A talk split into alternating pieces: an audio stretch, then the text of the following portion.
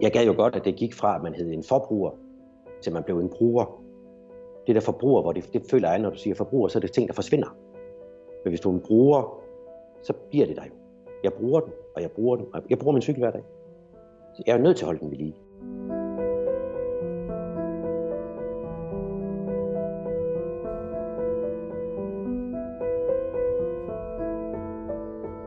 Velkommen til hverdagens klimahelte. En podcastserie, hvor jeg møder dem derude, der er helte. Fordi de rent faktisk handler på de udfordringer, vi skal have klimaløst. Og bare vi gør noget alle sammen, bare vi gør lidt, så tager det første skridt, det næste og det tredje og det fjerde. Og pludselig er vi møghammerne godt på vej. Lyt med og bliv inspireret til at blive klimahelten i dit eget liv, og på den måde også i os andres.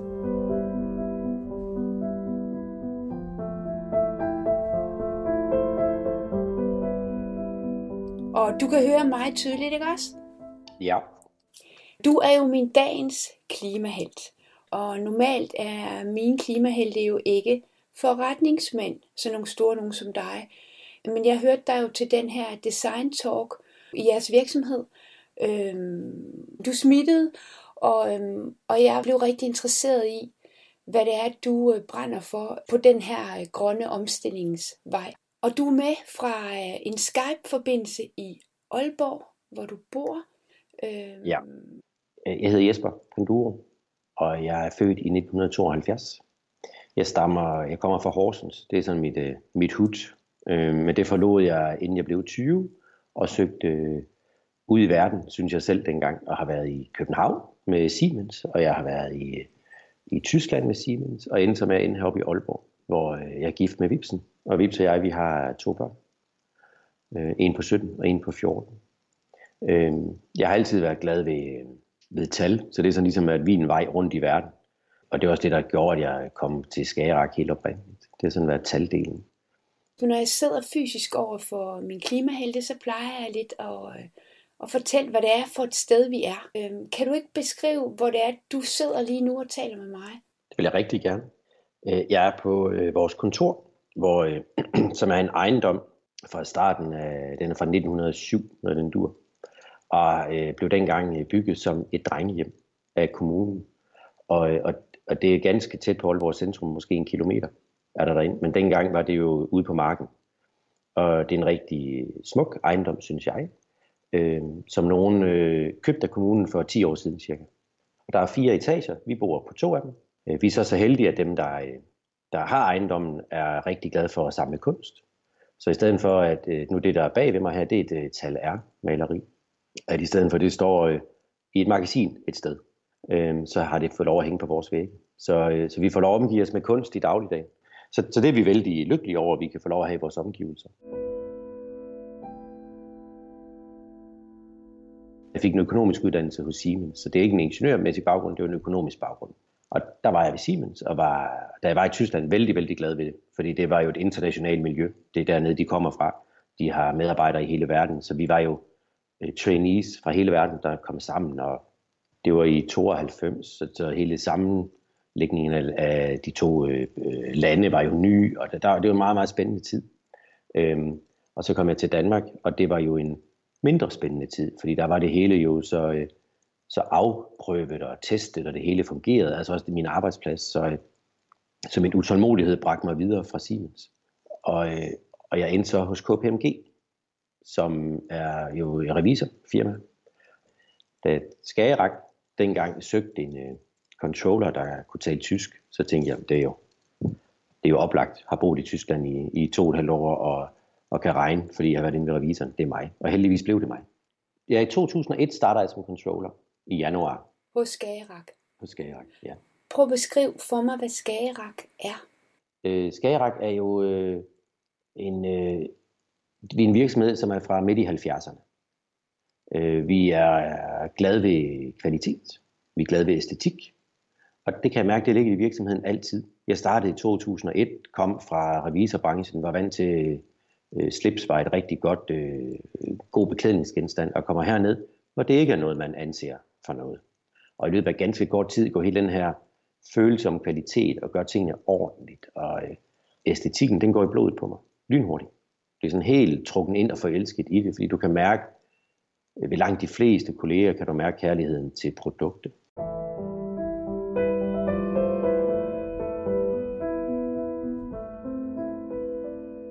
Dengang var det en stor virksomhed, fordi vi lavede havemøbler, og vi lavede skærebrædder og bakker.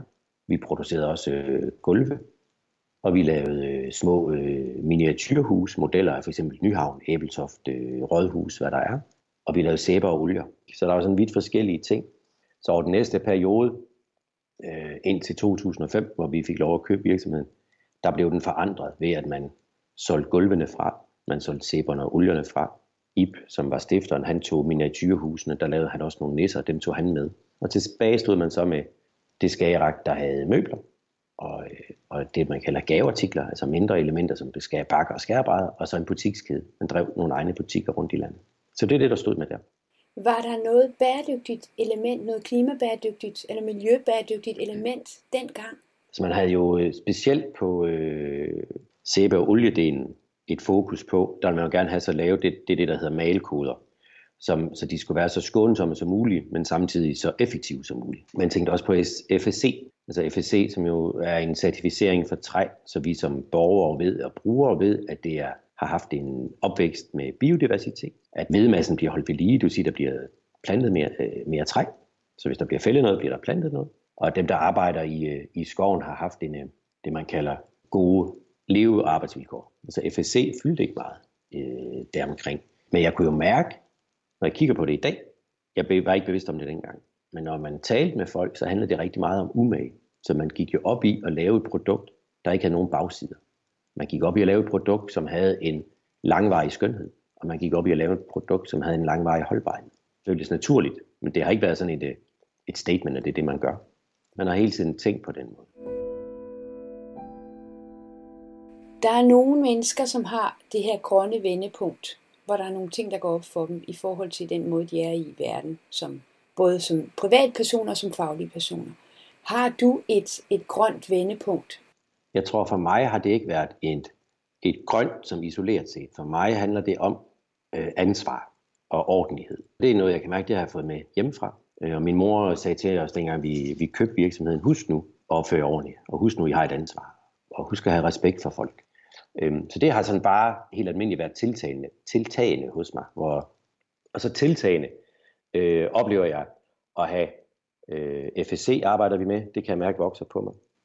Hvorfor øh, vokser det på dig?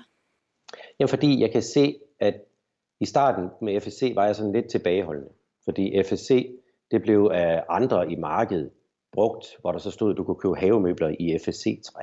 Og FSC er altså ikke en træsort. Altså det vil jo svare til, at du har været nede og købt grøntsager eller frugt, og så har folk spurgt, hvad købte du for noget frugt? Det ved jeg ikke. Pære eller bananer? Det er ikke så vigtigt. Og så, så jeg var ikke så vild med det lige der til at starte med. Men da jeg så kunne se, at FSC blev sådan mere og mere samlet op, og det hed ikke FSC-træ, men det hed FSC-certificeret træ. Så du kunne forholde dig til, hvad er det for noget træ, jeg køber. For det er ikke lige meget, hvilket træ du køber. Det er fordi, et hver materiale, vi kender, har en funktion, det kan udføre rigtig, rigtig godt. Og specielt noget, der skal være udenfor. Havemøbler, det er halvdelen af vores forretning. Øh, og langt hovedparten af vores havemøbler, det er teaktræ. Og, og det er det bedste træ til at være udenfor. Så jeg sådan oplevede, at det voksede FSC, og vi blev bedre til at håndtere det. Og, øh, og så gik jeg sådan og tænkte, Nå, hvor er vi henne, og hvad sker der? Og jeg kunne mærke min egen sådan forandring. For da vi købte Skagerak, der sagde min gamle revisorven også, Åh, det kan I jo sælge igen, og så bliver I rige. Og så tænkte jeg, ja, så bliver vi rige. Fantastisk. Så jeg havde sådan en ind i hovedet, at det var en drivkraft at købe det for at udvikle det og så sælge det. Og det var egentlig også sådan hele vejen, det lå på. Og så jo lidt mere jeg kom ind i det, og hvor jeg stod der i 9, og vi havde 6, 7, 8, og havde tjent mange penge, og det var egentlig godt at tjene mange penge, for vi skyldte jo mange penge. Øhm, og så finder jeg bare ud af, at det er ikke drivkraften for mig, det med, med, med pengene. Jeg vil selvfølgelig gerne have betaling for det arbejde, jeg udfører. Det synes jeg er rimeligt nok. Men det er jo ikke det at få, den, få en virksomhed solgt, og så kunne jeg noget andet. Så, så min rejse gik fra, at jeg synes det var fedt at køre i en stor Audi, til at det var øh, fedt at bo i byen, hvor jeg kan cykle. Og, og, øh, og jeg tænkte, hvordan kan jeg få fat i en elbil? Så det er sådan nogle rejser, der ligger.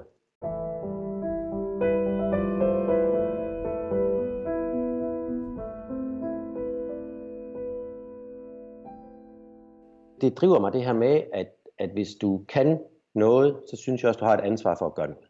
For at bidrage positivt, hvis du kan. For mig, når du bidrager positivt, det, det kan jo være til en, et, bare en relation, som du og jeg har her sammen, når vi snakker sammen. Det kan være en større relation. Det kan være det, at, at nu er jeg heldig at have en platform med Skagerak, hvor jeg kan tillade mig at, at drive det på den måde, som, som jeg synes er rigtigt, og hvor jeg kan mærke, at, at, at mine kolleger synes også, det er rigtigt, og dem, der kommer her. Så det er jo ikke noget, jeg står med alene. Så der er vi jo lige pludselig et fællesskab om at drive det. Så jeg synes, at hvis man kan, så skal man. Og så skal man også bare huske på, at nogle gange, så selvom vi kan, så det er det ikke altid, vi får det gjort. Og det oplever jeg jo også. Altså jeg synes jo tit i sådan nogle samtaler her, så kan det komme til at lyde som om, at man fra man står op mandag morgen, til du går i seng søndag aften, så har du bare gjort alt lige præcis, som det skulle gøre, og der var ikke noget, og enhver, der kommer og kigger på, vil sige, fantastisk. Så, sådan er mit liv jo ikke. Altså nogle gange, så er jeg en virkelig god far. Nogle gange, så er jeg en virkelig dårlig far. Nogle gange, så er jeg en virkelig god mand. Nogle gange, så er jeg en dårlig mand. Nogle gange en god øh, leder, nogle gange en dårlig leder. Sådan, sådan kører det jo hele tiden. Men hvis du har bevidstheden om, at du gerne vil gøre det på en god måde, så du er med til at løfte andre, og dermed løfte dig selv, så tror jeg over længden, at det bliver mere fantastisk for alle. Jeg er bekymret for vores, øh, nu kommer jeg til at sige ligegyldighed, men, men det er faktisk det, der ligger der. Altså jeg synes nogle gange, man er sådan lidt ligeglad. Og jeg ser også nogle gange, at det, der er i samfundet, er så overvældende og stort, at det ikke er til at kapere. Lige nu sidder vi jo i en, øh, en, en meget hæftig situation med covid-19. Det påvirker hele verden. Og jeg ved godt, hvad det, hvordan det påvirker os sådan her nu på den korte bane, når jeg så skal prøve at, det bliver jo spåværk det her. Hvad sker der i efteråret? Hvad sker der næste sommer? Så, så det er noget, jeg sidder og spår om. Og jeg kan jo godt læse en analyse, hvor der står, at verdensøkonomien falder 5%. Jeg kan simpelthen ikke omsætte til, hvad 5% fald i verdensøkonomien betyder for mig. Og jeg tror nogle gange, at jeg kan godt se et billede af, at polerne smelter. Men det er som om, at vi som mennesker først forstår det, når der står vand i gaderne at, at altså vores opfattede evne kan simpelthen ikke koble de der ting. Og jeg, jeg oplever det igen nu her. Simpelthen ikke koble. Hvad, hvad delen betyder det? Hvad betyder det for? Bliver der ringere service i skolen nu, eller bliver det noget på sygehusene, for at vi kan betale den regning, eller, eller hvad sker der? Det synes jeg er enormt svært. Så, så hvis jeg har en bekymring, så ligger det faktisk der med, at der er nogle, nogle usikkerheder. Der tror jeg nogle gange måske, at vi i den vestlige verden er ved at have nogle strukturer, hvor folk ikke kan forstå dem mere. Det, det er min egen, det er slet ikke noget analyse det her, det er bare min egen øh, holdning, hvor jeg kan se, det du ikke kan forstå, det kan være virkelig svært at omfavne. Mm. Øh, altså, nogle gange kan jeg ikke forstå min 17-årige teenager, men ham omfavner jeg så alligevel, men det er noget helt andet, det er kærlighed. Men, men, men du ved, det, det man ikke kan forstå, kan det med være svært at omfavne og støtte. Og så er det jo det der med, hvad ligger der i det gode og de, i det ordentlige. Det er jo så den personlige øh, fortolkning. Du har fuldstændig ret. Ordentlighed er jo en personlig fortolkning. Og det skal vi lige huske på, når vi snakker ordentlighed. Der er forskellige grader af det. Og nogen er jo gode til at gøre rigtig meget på en god måde og en, en varig måde og sikre, at, at vi øh, har en planet om mange år. Og nogen gør ingenting, og så er der hele det spænd ind imellem. Og, og, og jeg, jeg, jeg kan godt lide tanken om at finde noget, du føler, du kan overskue og tage fat i. Du skal bare finde noget, du, du kan overskue. Men hvis du er ubevidst, så tror jeg ikke, du får gjort noget. Så jeg tror, den store rejse for, at der sker noget konstruktivt, det er, at du går fra ubevidst til bevidst. I er jo sådan et, et fyrtårn inden for det her, øh, det her bæredygtige møbelunivers. Men kan du beskrive, hvad det er, I står med som fyrtårn? Hvad det er, I gerne vil inspirere med? At rejsen, vi har været på, har været at sige, i stedet for, at vi er et firma, der har, vi vil rigtig gerne have rødder i Danmark, men i stedet for at være et firma, som har rødder i og hele sit marked i Danmark, så gad vi også godt søge ud i verden, for vi tror, vi sidder i en niche. Vi har hele tiden sagt, at vi vil ikke være noget for alle, vi vil være noget for nogen, for den måde, vi godt kan lide at designe og producere på, det giver en bestemt pris. Og nogen vil sige, at den pris er høj, og det er jo ingen skam at give meget for noget, hvis det holder i rigtig mange år. Jeg har hele tiden prøvet at lære mine børn, at noget til 100 kroner kan godt være dyrt, for hvis det var 50 kroner værd, så er du egentlig lidt blevet snydt, ikke? Og det vi så sagde der tilbage i 2010, det var, vi sagde, at vi vil bevise, at det betaler sig at gøre sig umage.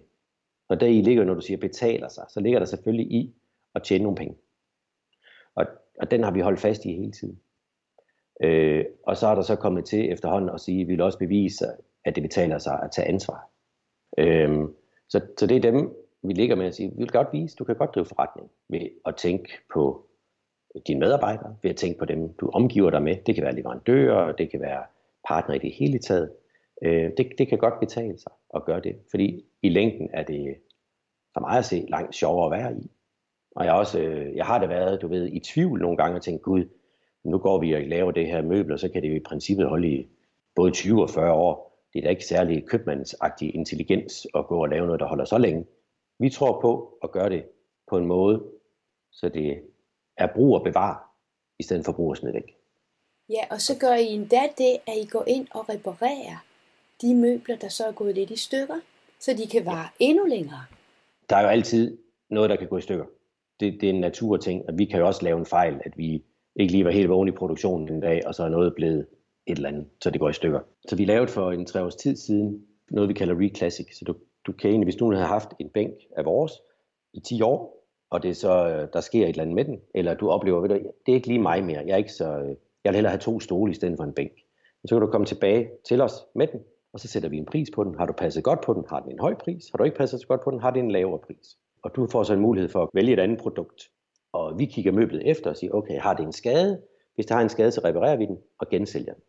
Har den ikke nogen skade, så tager vi den direkte og gensælger den med det samme. Øh, og lige nu har vi, øh, øh, vi har en butik i København på Indiakaj, der står et sæt, som er fra 1999. Og så sagde det til en en gang, at det var fra 99, så sagde hun, altså mener du, det er designet i 99? Så siger jeg, nej, det her det er faktisk designet i 82, det er produceret i 99. Og det gør bare mig glad, at det kan holde så længe. At man siger, det vil jeg faktisk gerne have det her, og de godt kan se, at det kan jeg sagtens leve med de næste 10 år, 20 år.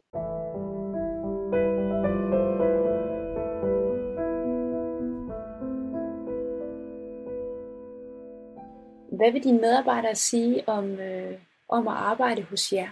Og jeg håber, de siger, at der er højt til loftet.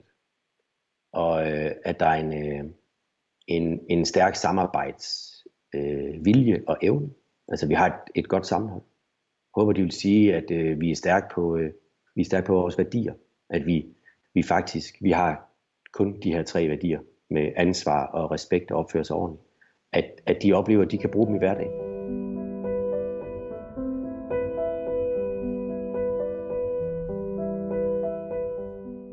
Interviewet med Jesper er jo optaget på Skype, fordi vi ikke kunne mødes på grund af corona, og vi ventede og udskød det lidt, men det kunne ikke lade sig gøre. Men India Kai var begyndt at åbne op, så øh, jeg havde mulighed for at mødes med en af medarbejderne. For selvfølgelig vil jeg gerne høre, hvordan det er at arbejde i en virksomhed som Skæraks.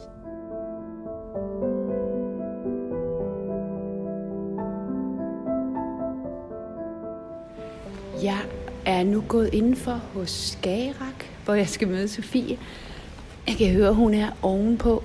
Øhm, så jeg går lige lidt rundt i deres meget, meget fine showroom. Eller det vil sige, det er jo også butik. Der er nogle meget nordiske øh, ting. Det er et lær, det er et træ, det oser ud af stedet, at det er nogle bæredygtige, gedigende produkter de her havemøbler, som Jesper taler om, som kan holde i 20-30 år. Nu får lige over mærker.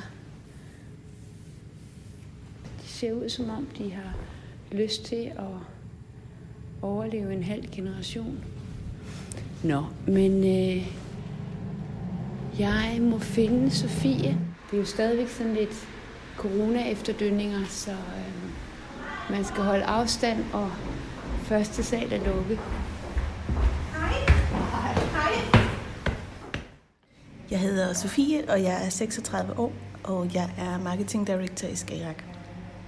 Jamen, altså, jeg synes, det er fantastisk at være en del af en værdibåret virksomhed, fordi det giver mening, og fordi man ved, at det er, der ligger noget tanke bag øhm, om at gøre sig umage.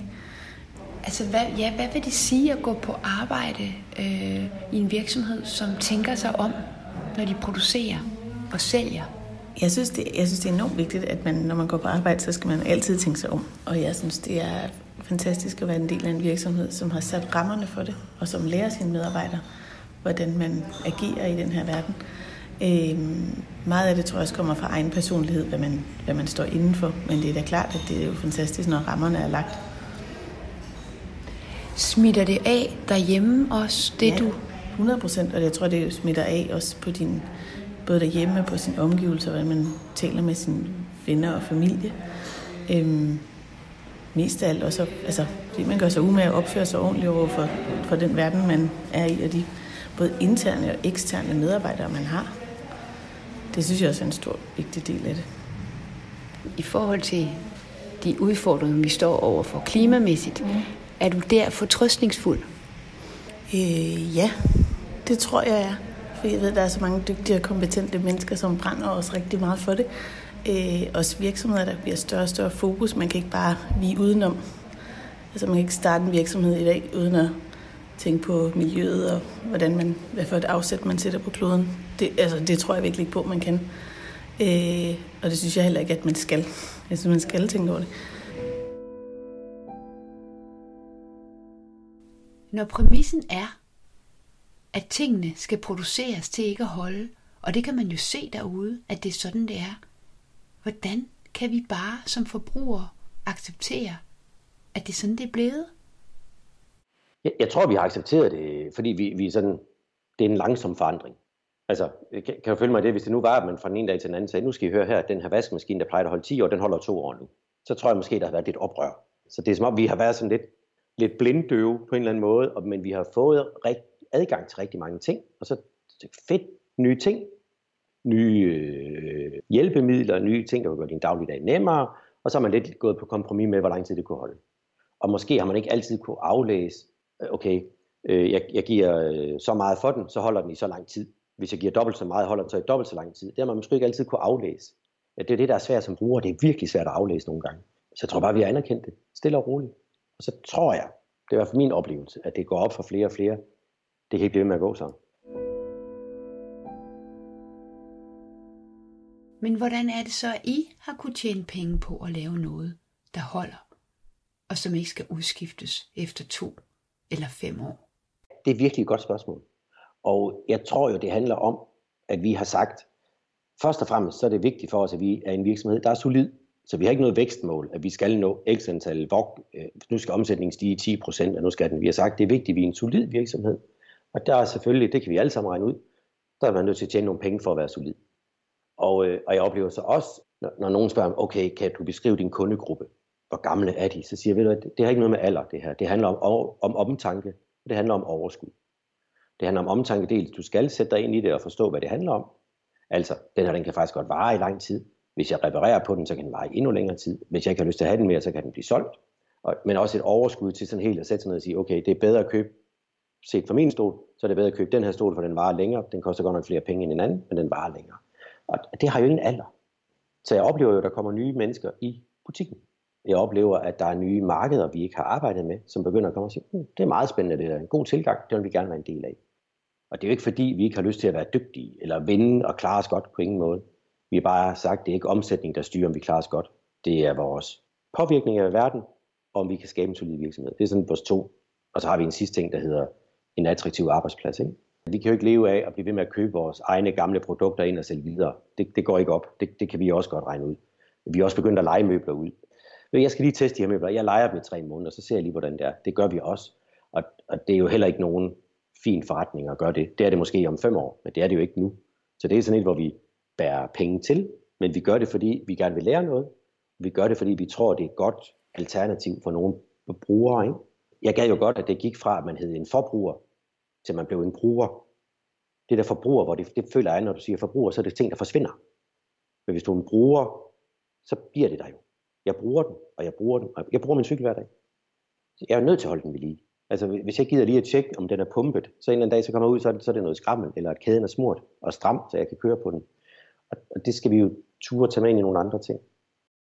Hvis vi går tilbage til der, hvor jeg møder dig første gang, det var øh, en design talk, i havde inviteret til på Indiakaj, hvor øh, man skulle tale om Svinkløv, det nye badehotel, genopbygning, hvor I har designet en stol i tæt samarbejde med Svinkløvparet.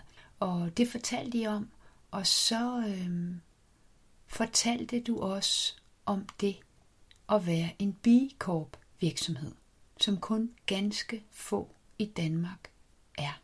Men vil du ikke fortælle lidt om det igen? Altså B'et står for benefit, så det betyder jo egentlig at gøre noget godt. Og, øh, og det er en amerikansk NGO, som nogen har sat sig ned og sagt, den måde vi måler succes på nu, som vi har gjort øh, siden 70'erne, altså gennem profit og afkast, det skal vi have gjort op med. Øh, vi skal simpelthen måle, øh, i stedet for at være dem, der er bedst i verden, så vil man måle på, hvem er bedst for verden. Så nogle er store, hvor man kan sige, at i starten var det lidt mindre. Nogen, som havde set det og tænkt, F, det er fedt, det vil jeg basere min virksomhed på, som har stiftet sin virksomhed på det.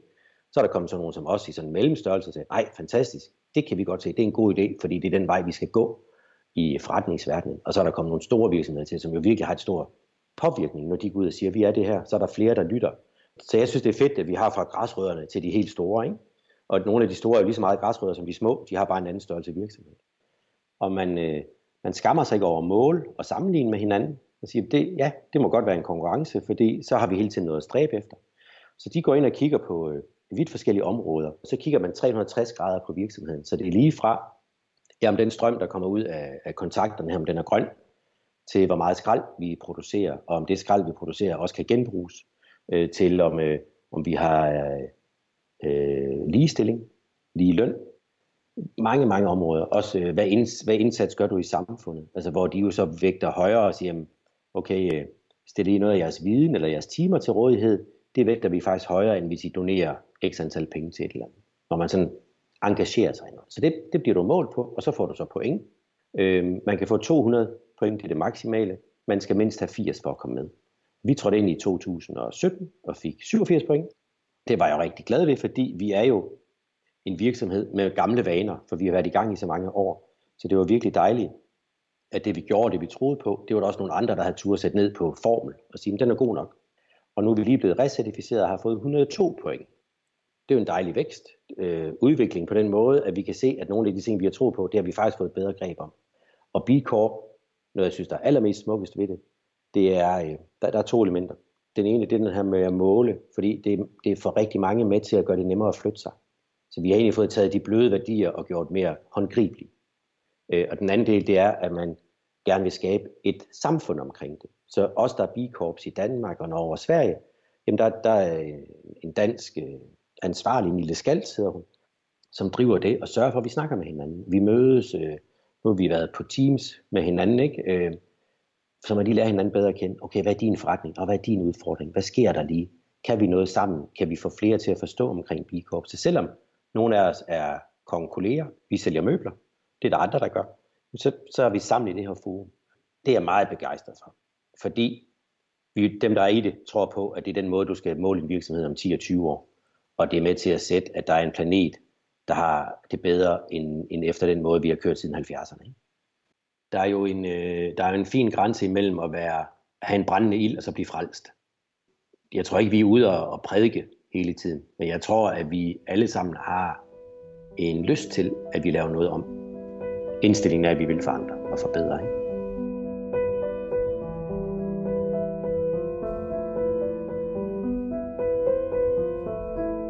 Der er heldigvis masser af klimahelte derude, og jeg vil finde dem og dele deres tanker og motivation for at gøre, hvad de gør. Jeg har en tro på, at helte avler helte, og at vi kan inspirere hinanden derhen, hvor vi en dag selv bliver en af dem. Jeg hedder Lene Aarhusen Fosgaard, og der kommer snart en ny episode. Jeg glæder mig og håber, at du vil lytte med igen. Indtil da, pas godt på dig selv og din og min verden.